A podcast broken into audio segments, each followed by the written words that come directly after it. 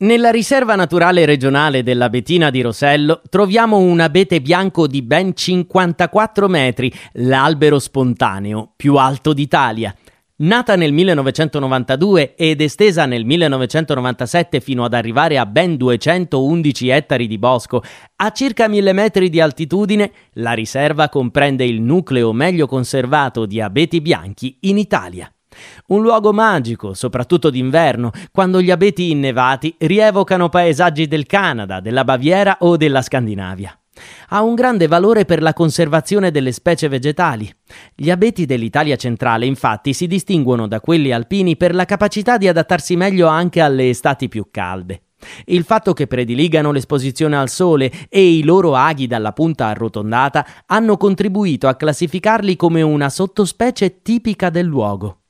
La riserva si trova in una forra dalla bellezza ancora selvaggia, attraversata dal torrente Turcano, un affluente del fiume Sangro, e delimitata dal tratturo Ateleta-Biferno.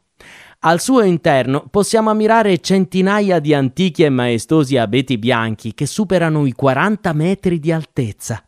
Oltre a questi troviamo molte altre specie di alberi, come faggi, aceri, frassini, cerri e tigli, più sporadici gli agrifogli e i tassi. Da ammirare anche il sottobosco, dove spiccano l'agrifoglio e il pungitopo, oltre alle bellissime fioriture che lo colorano dal disgelo fino quasi alla fine dell'estate. Tra i fiori più belli troviamo il croco, l'ascilla, il giglio martagone e diverse orchidee selvatiche anche molto rare. Possiamo esplorare l'Abetina seguendo due itinerari.